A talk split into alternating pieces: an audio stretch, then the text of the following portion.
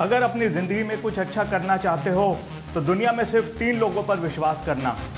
विश्वास सिर्फ़ उस इंसान पर करना जो आपकी हँसी के पीछे छुपे हुए दुख, दर्द और तकलीफ़ को देख सके, उसे समझ सके और आपके अंदर जो तूफ़ान चल रहा है, उससे बाहर निकलने में आपकी मदद कर सके।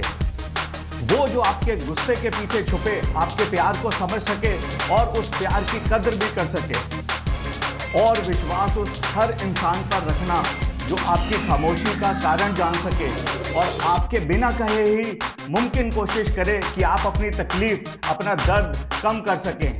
आँखें खोलो दोस्त, बाकी सब दिखावे की दुनिया है, सिर्फ़ दिखा